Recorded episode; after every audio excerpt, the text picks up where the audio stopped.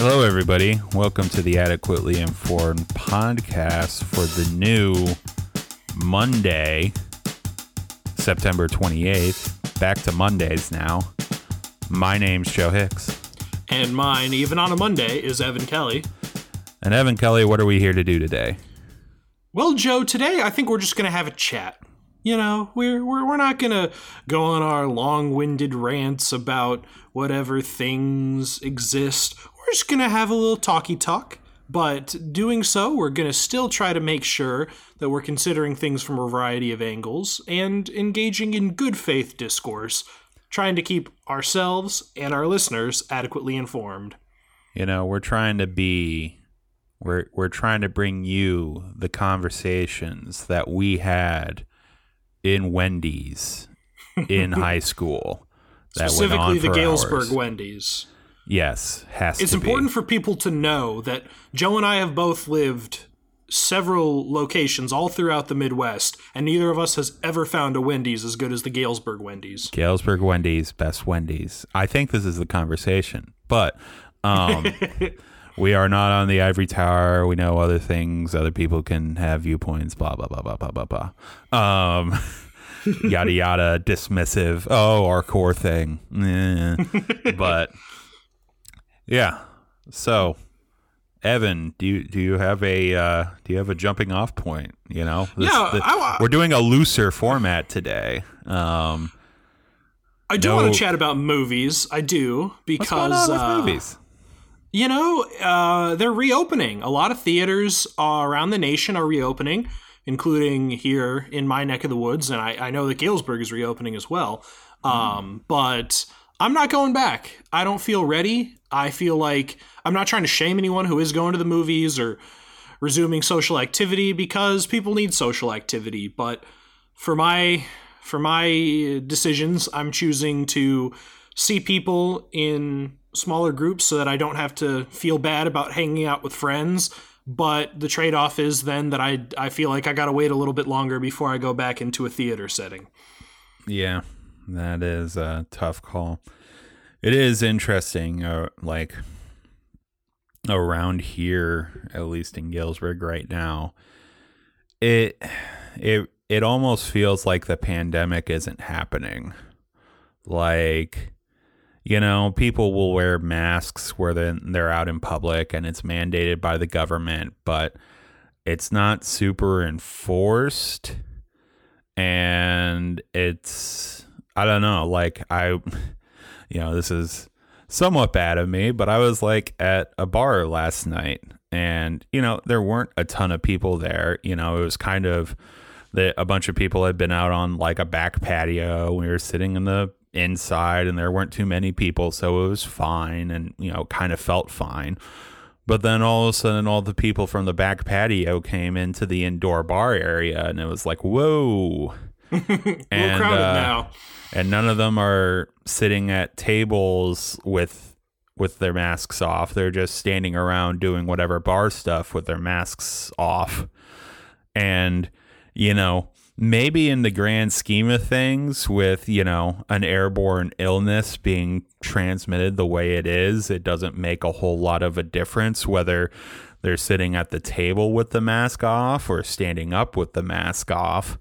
But it was kind of like, hey guys, um, this is like the the way it's supposed to be. But then it was also like the kind of more affluent people of town. So Well, I know there was this one case study, and I can't remember where it came from, but they were able to do some pretty good contact tracing, and they found that even in a socially distanced restaurant, a group with COVID spread it three tables over. yeah, So, um, yeah, I think what what I've been hearing is that we're finding more and more that six feet, you know, it was a good guideline for when we just needed something, but it turns out that really what matters more is the the type of space and the ventilation. So, outdoors, closer than six feet probably isn't that high of a risk, but indoors and depending on the ventilation, you actually end up with needing more than six feet in a lot of cases. I'm Yeah. curious, Joe. Do you know who the mayor of Galesburg is? John Pritchard. And he is he's Republican, I assume. I don't know. There Okay. was a there was a re- recent spat where um, he wouldn't acknowledge that systemic racism exists. I don't know how that came about, um, but it seemed to be a thing. hmm Yeah. Um, let's try to find out. well, and then I went to Knox College. yeah, good. I think he's also part of like a historically moneyed family of the town. so he can because in Galesburg, at least from what I can tell, the mayor is not like a profession a full time professional job. It is an elected office, but the uh, Well, it's a city manager government, right? well, yeah, yeah, Yeah. So the like it, the, it's run. The city is run by the city council, which has aldermen from each district, and then the mayor acts like the an extra alderman, but from the whole town. So everybody elects the one mayor as one vote, but then each alderman has, you know, their one vote as well. Mhm. So uh, I think that's how it works. Of course, you know, it's interesting the the governments that matter most towards, you know, our day-to-day lives, we often know the least about. yeah. Um, and it's hard to find anything out about it. Like you have to go and actually ask people or or talk with them or, you know, stuff like that. You can't just like there there is no Wikipedia page that you know in detail describes the whole procedure and authority of the Galesburg governmental structure. There there just mm-hmm. isn't. So Yeah, so because it's just interesting to me the contrast because here in Indy, it really feels like people do take it seriously. I mean, the worst you get is you still see some people who don't have the mask over their nose, but you go to like a grocery store or a restaurant or something, and it is like a hundred percent of people are wearing masks, and that's even with Holcomb as a Republican governor, who I, I think has done a really good job with COVID response. He's taken it seriously, and he's he's been evidence based in his response and he has he's done a mask mandate although he is moving us to to stage five in our reopening plan so that might go away soon.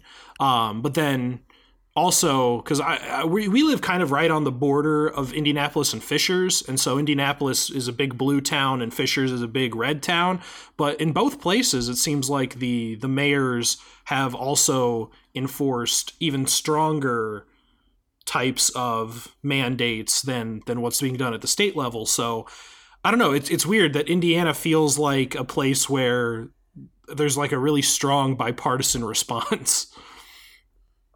Hmm Well, But it's coming about- at a political- let's put it- go ahead. Let's put it this way. I get, you know, for the most part, like during the day, um, like when I go out in public, I see it happening. But but last night was also like Friday night of Mm. Friday night of the people who decide they're willing to go to bars and restaurants and like be out. So that's like a different subset of people. That's true. That is true. And Um, it's also is- like at my my new job like um like the people when they're there they don't seem to take it like like at work nobody's like wearing a mask and maybe i shouldn't you know new job but oh well i'm not disclosing who they are but it's just kind of like eh, you know i came in wearing a mask and then like not too long after i stopped because nobody else was and it, you know social social cohesion is a hell of a drug um, Yeah, it is. And sometimes, you know, going against the norms can have consequences, be they social or political, because, like I said, for, for someone who's a more liberal minded voter than me, I, I've been really pleased with Holcomb's strong response here in Indiana. But sort of the uh, more radical conservative base is sort of in an uprising right now to the point where last week the polling for the governor's race had Holcomb at 36, the Democratic challenger Woody Myers at 30, and a libertarian Donald Rainwater is polling at 24% Oh, for the wow. statewide gubernatorial election. Now, the analysis I've read thinks that it is just bluster and that he's going to struggle to hit double digits on election day, but still like that's that's kind of remarkable that you have a a at least in the polling a legitimate three-party race for a strong red governor's office. Yeah, that's there's a uh, Illinois. There's a lot of like I, I don't I don't think it says this, but you know it's kind of like fuck Pritzker, um, it, or kick Pritzker or some something along those lines. Somebody made Pritzker, a big yeah, I get it. big thing of yard signs, and people were like. Yeah, that that guy telling me how to live my life wanted to try and save me. I don't need saving. I'll figure it out. I mean, Well, that's, because it's about your- your liberty, not always Joe. in good faith, but you know, Joe, you Um, you have exactly um, ten rights Mm-hmm. that are called the Bill of Rights, and the government cannot make any other laws. That's all. so even the one right where the rights that are not in the Bill of Rights are my rights, the Tenth Nope. Amendment. No, oh, okay, Really, just the first two amendments. That's what we like. okay, and then you know, I I've I've thought really hard about it, and I think the amendment that is most sacred to the American populace is the Third Amendment. Is that the one about uh, quartering soldiers? Yes. Peacetime. and it's our most sacred because there is no disagreement about it. it is sacrosanct. There has been no litigation about it. We don't house quarters in citizens' houses. We take it very seriously. It, it- you know, it is our most sacred amendment. Um, you know, it it is the water that we swim in of not housing our soldiers in private citizens' houses. Okay, but I do think there's there is one enumerated right that we don't talk about enough, but I think it is just as sacred, and that is mm-hmm. the right to violate the terms of service for a social media platform with impunity. Mm, Facebook cannot establish any rules about what is published on its platform, and if you spread false information, you cannot be taken down, even if you voluntarily agree to submit to those terms of service. That is Yeah. your most most sacred right. I also like that written into the Constitution that you can bring a civil lawsuit towards anyone for damages greater than $20. like there is a specific dollar amount written into the Bill of Rights of a damages amount that you can seek litigation over. Now, Has it I- been adjusted for inflation? no, not at all. It was original tax $20. Now, I don't think anyone out there is doing, you know, seeking damages on things that are less than uh inflation adjusted amounts of $20 from like 1787 but you know even even with inflation adjusted dollars i mean what maybe it would be what a thousand dollars? Maybe. That's i'm just throwing a number out there but not too many So my- people seek My inflation damages. calculator that I go to can only go back as far as 1913, and even Yeah. starting in 1913, the price is adjusted to $525. So well you know, and, but knows? there it who knows but also for much of the 19th century thanks to a very strict gold standard there, there was wasn't a lot of inflation. No, not at all. Um, from my understanding, the it the price of gold was pretty well established, and there wasn't any inflation for a good period of American history. Um, so that's So let's that's call it five twenty five. You can you can sue somebody for five hundred and twenty five dollars. Well, but it's still the same thing in the Constitution. So I like the idea that I have the right to seek damages over in court in you know in these courts that we put up as a society for a matter of thirty dollars. like get a lawyer, go. And you know what's interesting? Like it seems like a lot of I don't know, American law or those like early ideals were were either exercised more in the past or you know is that kind of like small world small democracy where you could like do that? Like you know i just think about how backed up the courts are today where apparently one of our rights is to a speedy trial. But we don't have you know we char you know enough cases that need to go to trial don't go to trial they get settled.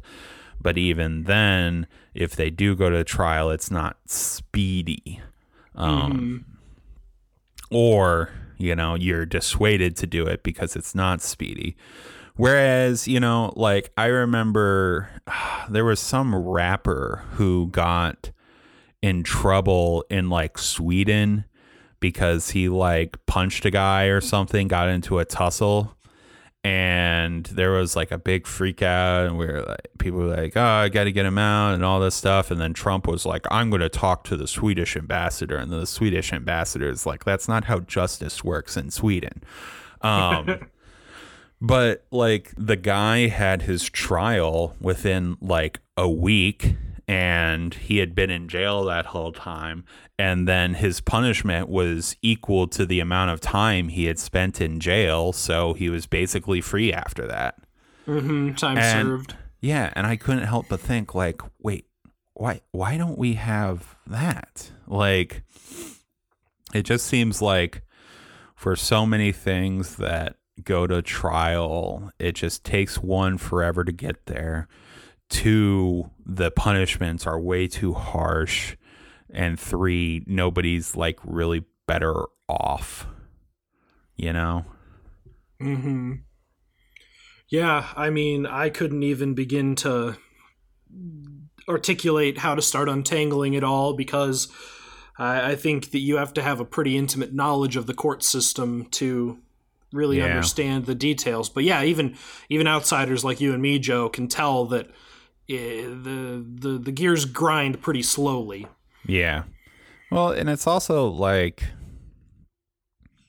thanks to the United States decentral nature, uh decentralized nature of government, we so much stuff is left up to local governments and then even like state governments. And it just seems like a very weird proposition to me. Like, you know, I'm sure it came out of practical effects, you know, like the United States was so large that, you know, at, you know, at its founding that you know the technology to have a centralized government wasn't too great especially since mm-hmm. everyone was so dispersed like you know in a country in the countries of Europe everything's very dense so it could be a little bit easier to do things but even then they you know they had their own issues Yeah, that's And- something that came up in The Good Citizen by Michael Schudson is that without the infrastructure yet in place, like even democratic institutions were really tough to mm-hmm. establish. So, for example, in, in one of the states or colonies, I think it was Virginia, they had like a sort of state assembly, but they just stuck it in like the capital and then the places that were far away from the capital didn't even bother to send delegations that they were entitled to because it just took too fucking long to travel. Right. So maybe the uh, United States model of governance is like was good as good for reaching the ideals of democracy at a time when communication and transportation were, you know, really hard to do over distances and um, you know, people were spread out pretty far. But then, you know, in the modern era where communication and transportation and all that kind of stuff aren't big issues and there's more people, it almost seems like leaving it up to a you know all yeah essentially all these field operations going on um it, it it's it, it may not be ideal because like there are only so many people in society who are like good and capable at like running governments and you know performing the functions of it and it you know the more individual governments that you have that have to do essentially the same task over many different populations may not be the most efficient use of resources. Yeah, but I, I know this isn't exactly the point of what you were saying, but I do uh, really agree with that idea that uh, being able to run a government is kind of a skill or even a talent that some people can have and some people don't. And so that's why um, I'm always really wary about term limits for Congress because I, I think we, we're more or less in agreement on this that there's a lot of potentially negative consequences for that. But one of the chief among them being it takes time to build up the skill to be an effective legislator, and you don't want to rip people out of office who have finally done right. well just to put somebody new in there so that you have to start the process all over again. I mean, basically, if you're for term limits, you don't want.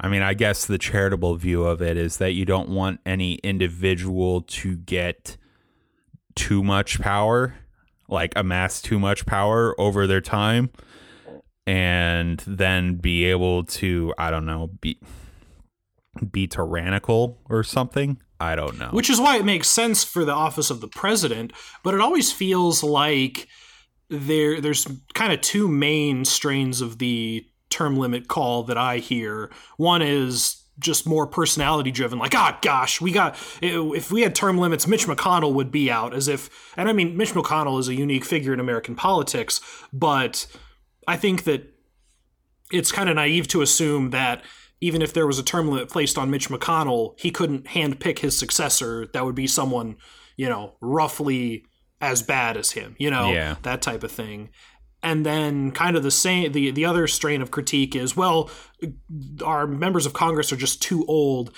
generally and we're afraid of becoming a gerontocracy but again i think that let's say you've got someone like mcconnell or nancy pelosi who is very old and then they eventually term limit out I still think that the parties are going to have other old people waiting in the wings, you know, other party stooges who mm-hmm. just haven't used up a congressional term yet, you know? Um, yeah. And I think actually by not letting there be term limits, I think we get this scenario actually where the bigwigs can become complacent and can be vulnerable to upsets from people who do actually have energy and fresh ideas. I mean, that's what happened in New York when Alexandria Ocasio Cortez upset Joe Crowley was mm-hmm. he took for granted his spot and then he lost to an energized voting bloc. And so if if Joe Crowley had been kept out of office after two terms, I just think the party machinery would have been working better to find a replacement and that better towed the party line. And I don't think you would have a legislator like AOC in the world where there's term limits. Yeah. Well, and it's also like um in in other things in the world, we nobody thinks high turnover is a good thing. Yeah. Um people like a kind of conservatism you know small c conservatism to the world. And there is truth to it you know someone who does things for longer will be better at it. Um the the I guess the thing is is that when you have someone in a legislature get better at being a legislator, then you, you know they get better at affecting their actual policy views, which may not actually be something that comes out in a campaign. Yeah. or or or you know technocratic things that will never come out you know no voter is asking about and then can have some real consequences but you know what it is like people like things to generally be the same but then like need but then things need to change like i i one thing i've i have found very interesting watching like from afar the kind of san francisco housing affordability crisis go on where the kind of people who are anti gentrification are in some ways are trying to affect a form of conservatism for groups that otherwise would not in, be able to enjoy the benefits of more mainstream conservatism. Yeah, a, a sense of uh, neighborhood conservatism. Yeah. But and it's and it's also like if you know, this just goes back to housing policy, man. So if there wouldn't be gentrification or not nearly on the scale that it happens if they let um, more densely packed uh, residential in areas where the people actually want to live. Like in, in most of these towns where, you know, there's like the rundown area that, you know, you know has a bunch of poor people and they live there because it is run down and people don't want to live there and then somebody comes along and starts to revitalize it. I mean they come and start to revitalize it because the other living options have been exhausted for people of class. And i don't know if they would actually want to live in that area or if they would prefer to pay, you know, if they were able to pay roughly the same amount but live in an area that, you know, was already good, they would probably do that. So I don't know. It's just lots of stuff, very complicated. Lots of stuff go. It all goes back to housing. You know, there's there's so much to be said for that. It's uh, kind of the one of the most hierarchical needs that we have is the need for shelter. And so it, it shouldn't be surprising that there's a lot of humanitarian and political implications derived from that. Yeah. It is it is crazy how like maybe not on like the highest order we as a species need shelter like you know you could survive out in nature and all that stuff and i mean animals survive without uh, shelter, and they're oftentimes more fragile than us. But you know that's debatable. Foster did it and Leave No Trace, so yeah.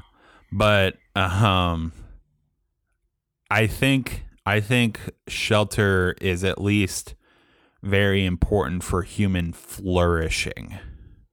Like we could exist without shelter we could survive without shelter, but you wouldn't be able to thrive without shelter. I mean, uh, you say we could survive, and, and yeah, we could, but it would just definitely increase the amount of risk associated oh, yeah. Oh, yeah. with our survival. Like if if I was out in you know if, if if there was no housing and I had to be out in the world, like yeah, I would probably figure out a system to make myself be all right on an average night, but what if it gets really cold and I die of exposure? Well, yeah. What if well, what if somebody wants to come along and kill me and take my shit and I don't have a lock on a door to stop them?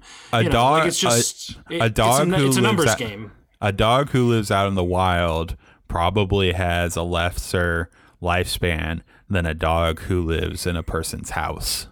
Yeah, like that. I mean that. I, I that is part of just the nature. You know, I'm pretty sure.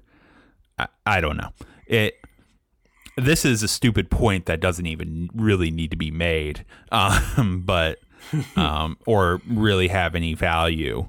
But um, yeah, housing is so very important because we see the people who don't have housing, they, you know, it's real easy to just kind of fall apart as a person, to degrade, you know, to to wear on your body, to wear on your mind, and just be less effectual as a human being, which is really sad to see. Um, yeah, like, uh, yeah, there are definitely you know some people when they you know first kind of become homeless, you know they are who they were and you know they're in whatever state, probably whatever just happened was pretty bad, but you know they could still be sharp, they can still have everything. But you know, just the more time you spend out there, the more you're cast aside, you know, who knows, maybe even it's more of an effect of feeling like a social outcast than actually not having the shelter. I mean, but, there's myriad I mean, it's know, effects of it that all kind of contribute, but it it doesn't have to be either or. It can be yeah, both yeah. and. Um, because there's just, you know, that's why housing first policies have proven to be so effective, is because whatever the initial cause, whatever social dysfunction causes the initial homelessness, it's clear that the homelessness immediately becomes the cause of additional social problems that an individual will experience. And so just being able to give them that stability, I mean, gosh, just to have a place to hang up your clothes so that they can be clean and tidy for a job interview or just to have a place to lay down when you feel tired and you don't have to worry about being on concrete or a park bench or something. it's just an incalculable benefit to oh, be yeah. able to have a physical space that you know is yours and you can put your shit and yourself there. Well, yeah, there there is a definitely a stress that comes about from like not having security and the basic things, whether it be like food, water, and definitely shelter. Though like because then you just spend all of your time worrying about it and obsessing over it and fearful that you're not going to be able to get it. And that can have a real wear on your your mental ability and you know your mind and your body you know all that cortisol coursing through your veins like hell you know this is a completely different you know feel but it, it, it's similar in that like i have gone on road trips before where i don't have a plan and even sometimes where i you know the plan was to like sleep in my car but I would get like some anxiety about like where am I going to be able to park my car that's going to be safe and it's going to be all right for me to sleep in my car. Mm-hmm. Um, like just you know, that's how Michael Jordan's dad died, man. Really, sleeping in his car? Yeah, yeah. He like pulled off and he was at a rest area, went to sleep in his car, and then uh, some guys came up and murdered him. Yeah. Wow but yeah, even just that small thing, uh, a problem I had totally brought on to myself and willingly took on was still like a stressful thing. Now, what if that was your life? just forever generally. out of your control. Yeah. Yeah. Well, that that just seems so scary to me. Anyone whose life is like where so much of it seems outside of their own control. That that that just seems that just sucks. Or mm-hmm. you know, maybe you know, I'm going to guess most people they don't have as much control over their own lives, but whatever that equilibrium is is enough of filling enough of the basic needs that nobody questions it. Mm-hmm. Whereas someone else's like kind of shitty equilibrium makes it seem like they don't have control over things and it's put you know the blame is put on them so mm-hmm. Um, you know, I I think by using a lot of like you know financial stability and all that kind of stuff as markers of like I don't know what it means to be a good person or to have you know control over things. I think a lot of people just kind of luck into it. They don't, you know, mm-hmm. if they had to build it from scratch, like truly the rugged individual individualism thing, they wouldn't be able to do it. But in whatever social society, whatever, they they're able to just kind of glide with it. Yeah, I think of it kind of like there's almost this conveyor belt that some people can get put on and it doesn't mean that they're not also trying to work hard or do good stuff while they're on the conveyor belt, but they don't have to really think about the direction where they're going and they'll end up successful at each stop. But if you all of a sudden that conveyor belt breaks or you get off, like holy fuck, it is hard to figure out where you're going on your yeah. own. Well, and it's like um there was so like there's a lot of research where it shows that when kids are kind of expose I mean crazy thing. When kids are exposed to things around them they're better more likely to engage in those things as adults. So like if like if you're a kid in West Virginia you probably have a lot more innate knowledge about how coal mining works than someone from I don't Not know, West California. Virginia. Yeah. or, you know, someone from Galesburg has more innate knowledge about maybe farming than someone from the big city because it's around it. And even if you're not directly a part of it, you kind of pick up a bit and piece of it here or there. So if your family at, when you grow up is not able to effectively navigate life, then yeah, you can. Some people are able to rise above that and look outside of their family to find what they need to do. But then also that um, there's a good chance that they won't be able to. And when they're they just see a family str- you know their family struggling then you know they'll I mean it's not even that they that they won't aspire to be more they just won't know how to manage that sort of next level of livelihood or living. Well to mix metaphors here i think some people see success as a road that everyone is on individually. And there might be hurdles, but you can make the hurdles higher or lower. You can climb them, go around them. But at the end of the day, you're just really on your own path to success, independent of everyone else. Whereas mm-hmm. I see success more as a tunnel that we are all sort of climbing through together. And it matters a lot how wide the hole at the end of the tunnel is. Because with a narrow hole, yeah, some people are still going to be able to get out. Mm-hmm. But that doesn't mean that it was accessible for anyone who did the right things and worked hard and and tunneled well to get out.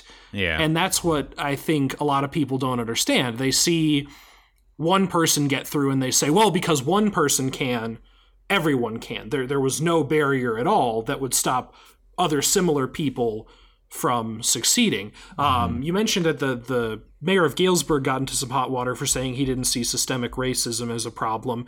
That also came up within a debate that I watched for our congressional district here in Indiana between Christina Hale and Victoria Spartz, where Victoria Spartz said because Barack Obama became president, there's there's no systemic racism in America.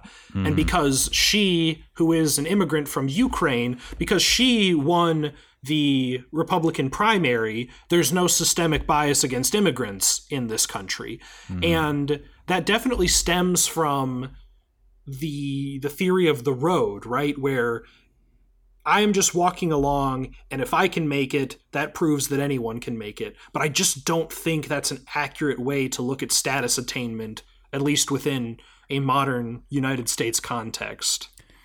It is almost like, you know, I can, in a good faith way, I can see how individuals can kind of like, in a weird, humble way, see that, like, you know, see themselves as just ordinary people and like, well, if I can do this, then other people can do this.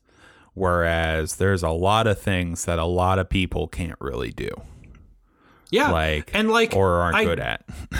I understand it. I think it almost boils down to what you believe in more strongly psychology or sociology, because psychology is all about figuring out the individual conditions that make us who we are.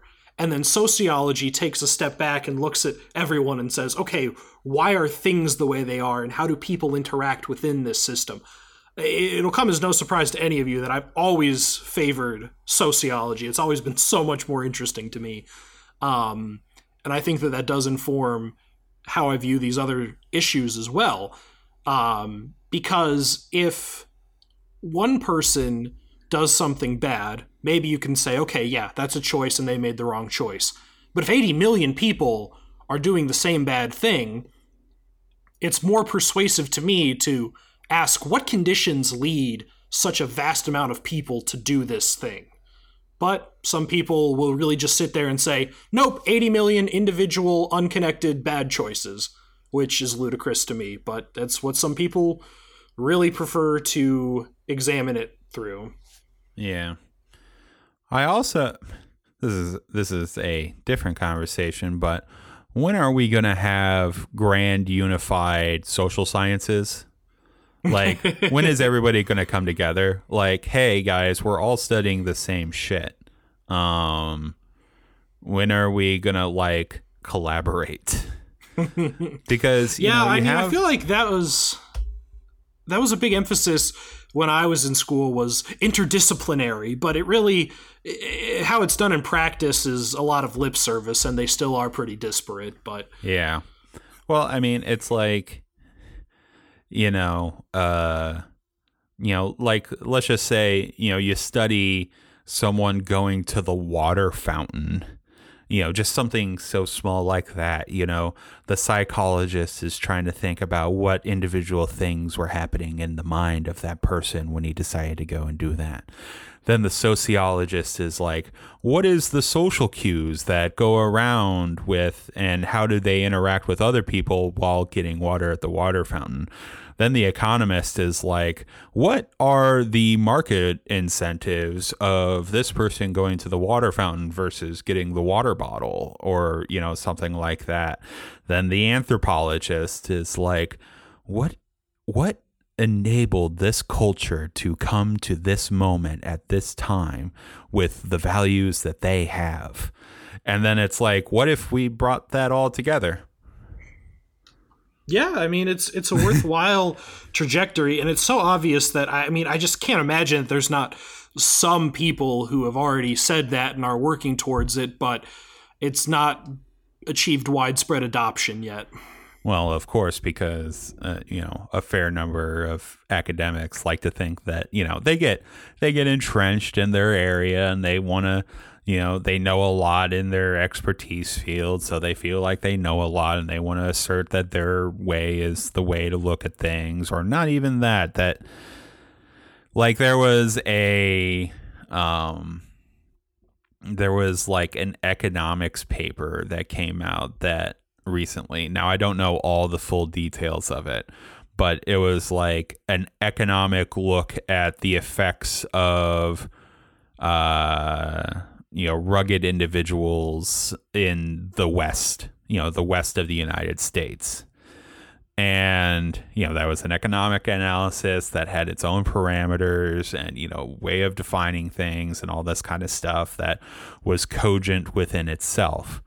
But then also the idea of the rugged individual in the west has kind of been debunked by history you know as a academic field So all the people were like, um, actually, this stuff doesn't exist. And then it's like, whoa, whoa, whoa, whoa. No, we're doing a different analysis through a different lens and not through the history lens, which is, you know, history living halfway between social science and the humanities. Um, so it it is interesting, uh, especially the bickering that can sometimes result between the disciplines. Yeah, I mean, geez, if you spend what like 11 years in higher ed or whatever to get a PhD in something, you you probably can't afford to be constantly asking yourself like, what if I'm wrong? What if I'm wasting my life? You you just kind of have to really harden your resolve that you are studying the right thing. Yeah.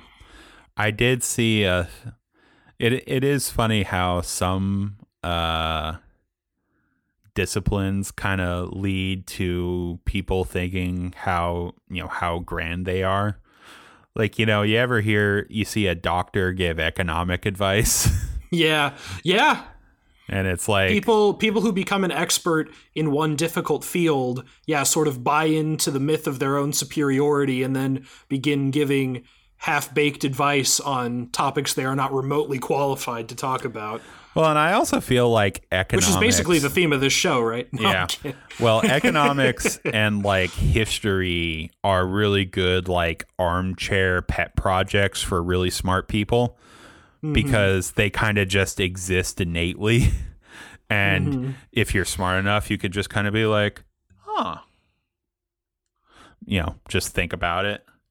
Um so but uh, it is it it is what it is. People be out there. It, it is what it is yeah. and you know what else is Tenet What? Christopher Nolan's movie Um, yeah. I said I wanted to talk about movies. I still do.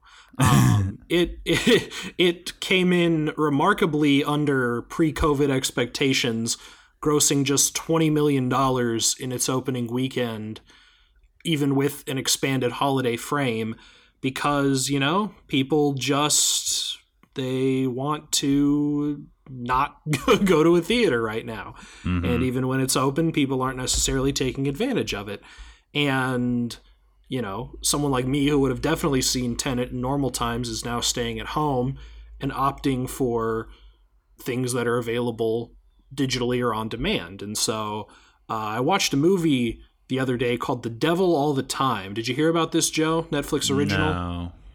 So it's a movie about this interrelated group of families and ne'er do wells on the Ohio West Virginia border, uh, centered around. I, I- Joe, I think you would like this movie. I liked this movie a lot, actually. Uh-huh. Um, basically, Tom Holland is this kid who is upset when a new pastor comes to town and Tom Holland kind of sees through his bullshit, but his sister doesn't and ends up sort of getting herself into trouble with this new pastor. And then Tom Holland has to uh, figure out his next move. It's it's this is a movie that I've I've tried to describe to other people, and it's really hard to give a plot summary of without giving spoilers because there's so many interconnected threads, and there's a little bit of non-linearity, which is not really necessary, but it is what it is. Um, but it is a really disturbing and violent take on that specific region of the country and uh, it does not let you down in the thrill department it's a really really dark and well directed crime thriller so Yeah. check that out joe the devil all the time now streaming on netflix All the time. Devil. All the 24 7, nonstop. We're doing it. It's like McDonald's. But then um, something I'm very excited for tonight, Joe. This is what I mentioned earlier as my uh-huh. exciting engagement at eight uh-huh. o'clock. So the New York Film Festival Oh. has been all digital this year. And as you may remember, if you've been listening to the show or if you read my blog, I covered the virtual South by Southwest Film Festival, which took place on Amazon. As long as you, I think it was free for anyone. Mm-hmm. I'm just signed into my sister's Prime account, so I, I can get it that way. But um, the New York Film Festival is not as open as Amazon because they don't have to be because people will pay for it. And so I was able to secure one ticket. Only, uh, doing any more than one ticket would have been too rich for my blood for the entire festival. But I got one ticket to the New York Film Festival premiere screening of Nomadland. And so by the time this episode comes out, I will have seen it. Ask me about it, anyone. But I am very excited for it. It won the biggest prize at Venice and TIFF. And so it is coming into the New York Film Festival with rave expectations, and I am so excited for it. That's good. Joe, the uh, the underlying material may interest you. Um, it's based on a nonfiction book Oh. about the phenomenon Oh. of older Americans who have not accumulated enough retirement savings to retire, but live in economically disadvantaged areas. So they basically take their life on the road looking for seasonal work at like Targets around the country Yeah. and other, you know, retail and low skilled jobs. Yeah. So, um, yeah, they like drive Uh, campers and they like Yep. camp out at Amazon fulfillment centers and yeah, all that kind of stuff. Yeah. Those, So I know you're you're not always interested in the the most filmy film things, but this is a Filmy film. topic that I think I, I can get you back in on. Yeah. No, that is that is definitely something. You know, these man, those people who yeah, they don't end up saving enough for retirement, which, you know, maybe some people they probably could have um, you know, worked their lives a little bit better. I definitely see those types of people where they could have saved up a little bit more. But you know, life is hard and all that kind of stuff. But I you know, it doesn't mean that they should live in squalor. But then they see all these other old people who are out there like having their best years in retirement and they're just living in squalor. That I mean, that can't Yeah, or feel still- super great. Working in And- grinding labor. Yeah, but I mean, it can be a little bit of an escape to be able to, like, if you get a shitty camper, to be able to travel a little bit, work in weird places, and then, you know, pack up and go to another place where you can get a sh- shitty job, but you get to go travel a little bit. hmm Yeah. Um, there was this story I heard on the radio yesterday. Oh boy, who still listens to the radio? But AM or it was about uh, FM. Ooh. and it was yeah it was a story about this 89 year old pizza delivery man who Oh, basically you know he, he didn't have retirement money and so he had to deliver pizzas at 89 years old. And a an account on tiktok raised $12000 to give him as a tip. And so he was able to get just like a nice little cash infusion Mhm. to uh, help ameliorate his working 30 hours a week at age Yeah. 89 Yeah. did you hear about this? You're kind of Yeah. like voice, Yeah. voice. Yeah, yeah. I heard about it. Yeah. And So then, that's a cool story. yeah, I mean, it's a nice or is it? Is it just story. another? Is it a sad thing where it's like, oh man, in the wealthiest country in the world, we have 89 year olds delivering pizza because Yeah. It's one of those that those might be the where better take. It's really good that a whole bunch of people came together to help the person that is undeniable, but there is also the dread that th- this shouldn't be have this shouldn't have to be a thing that people raise money for. Yes. Um, or you know what you know maybe if it was like oh we raised $12,000 to get this thing this guy always wanted in his life like that would be you know that would be something that'd be heartwarming that would you know nobody would be like oh the government should have given him that car that he wanted or you know whatever Yeah. it was but um no just you know, it, or like whenever someone ha- has like a GoFundMe for a medical procedure, it's like, you know, I'm glad all these people came together to help crowd fund this. But what if we just did that, but it was just taxes? yeah, exactly. what if we did the ultimate crowd fund where every month we crowd fund everybody's medical procedures that need to happen? so that they're not hmm. stuck with horrifying debt. If only, if only, right? Yeah, wouldn't that be wouldn't that be crazy? Or you know, I I a lot of people, especially kind of on the left, are very disillusioned with the idea of private health insurance, which is totally reasonable in the context of the United States because here it sucks. Like you can even you can have health insurance and still get very screwed over by it and have to owe a lot of money. You know, because you went to the wrong hospital or for whatever reason the hospital you went to the hospital that was in network but the, But the specific doctor doctor yeah. yeah like i mean sometimes i think what if we what if we just made some like simpler rules like if you show up to a medical facility like the whole f- medical facility has to be counted as one network and can't be billed separately or have separate billing practices like Yeah. if you're in network, you know, if a hospital crazy, if a hospital is in network, then the whole hospital and everybody there has to be part of that network.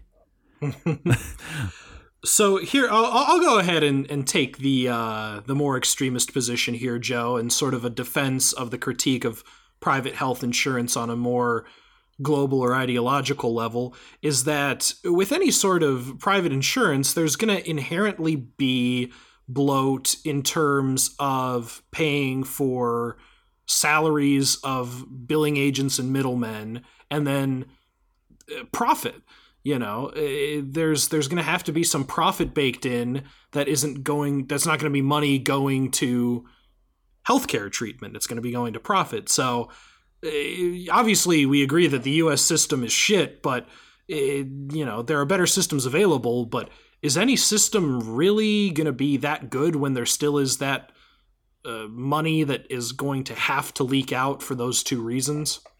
Well, I mean, the it just doesn't happen in the United States, but sometimes it the the idea the the ideal scenario is that a private health insurer is better able to manage care and like make things cheaper for them, like make it so that you know you going you know ideally you know be like kind of hounding you like eh, go in for your checkup do this do that instead of just kind of what it is in the united states where they just kind of pick up the bill but you know there are countries like germany like most a fair number of people in germany have their health and you know healthcare provided through private insurance. Now there is a rule that hospitals and health insurance providers have to be nonprofits.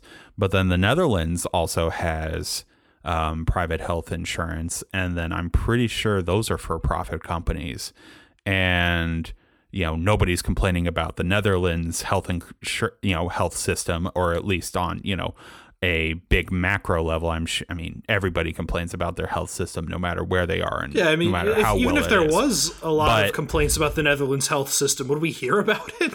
Right, but or let's put it this way: nobody, when talking about health systems, is like, "No, the Netherlands is a bad example of how to do things." Um, but it's more so that you can't just kind of let insurance go hog wild. Like there has to be other checks in place, and I've been like trying to tease apart like you know, like the incentives and like because under most, it's like a con, you know, it's a compounding factor where there's like three or four things all going in at the same time and they all create these weird incentives that other you know in other markets they just don't exist um, but I haven't fully teased that apart. But then if you know that gets teased apart, you could be like, oh, you know, you could in a technocratic way be like, oh, we're gonna have these rules and then these rules, but you know, it what to do politically, that's a different question. Or, you know, what an ideal system is, that's another question. But what could be done is, you know, kind of what that would be looking at. Yeah. Um, you could, or you could just do single payer. Well, then also single payer can get complicated, and then it's also like, do you pay on a per service fee? But then then it also still has the demand of, you know, doing more services, and then all that. You know, there even with just single payer, you know, you you get rid of the administrative part, but then there's also then the you know the rest of the healthcare system that's also expensive but you know Yeah, I mean it's it's not a panacea, and there's myriad solutions that we need. One that um, is kind of interesting to me is Mike Braun, who in general I think is kind of a shitty senator from my state of Indiana. He's got this bill out that basically would make it so that healthcare providers have to disclose prices before you know what you're getting into. Like, you know, there's basically a menu of service options, and he's mm-hmm. got this theory that the transparency alone will cut prices by like 50% or something ridiculous, which I don't necessarily agree with. But the underlying idea of requiring prices to be public knowledge, I actually think is really good and would be a step in the right direction.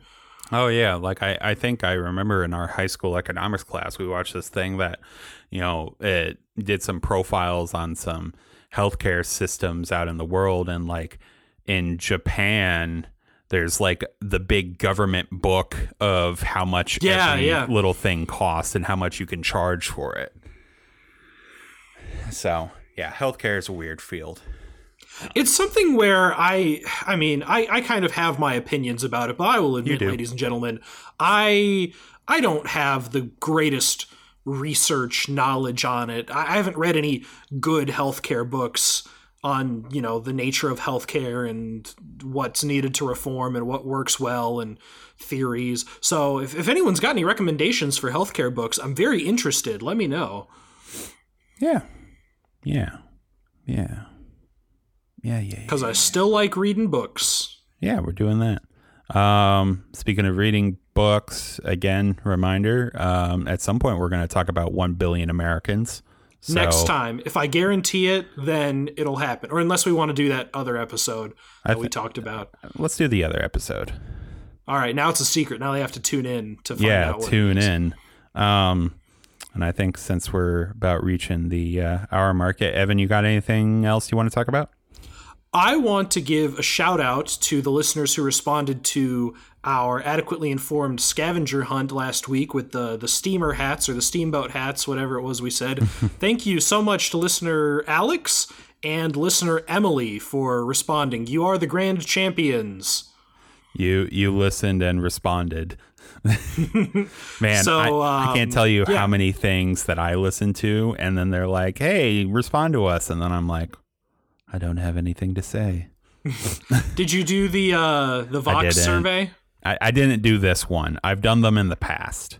I, haven't did done. this one. I haven't done the most recent one. I give them money, so That's good. That's more than I do. yeah, like um I was like, shit, I get so much value out of this free thing. I mean, I listen to their podcast all the time. I read their articles. Um yeah, I could I guess I could throw them some money. it would be Yeah, fair. so- So that's all I had to say. Thank you Uh-huh. to our listeners. We love our listeners. If we ever make some merch, you'll get a free thing. yeah, thing. well, anyway, um, I think that is about this episode of Adequately Informed. Um, let us know if you like this format, the kind of more free form thing going on where it's not as uh, segmented as our other the, the the more traditional format. Um, we're kind of at a loss this week. Wow, We're always We innovating. admitted. We're we're always trying to try new things. This is Yeah. this is what you do. You innovate. But Yeah. if it sucked, then let us know so that we can not do it again. Right. but um so anyway, traditional thanks. Thanks to you for listening. Thanks to Anthony Hish for making the music. And anyway, my name's Joe Hicks, and mine's Evan Kelly. and we hope that you've been Adequately informed.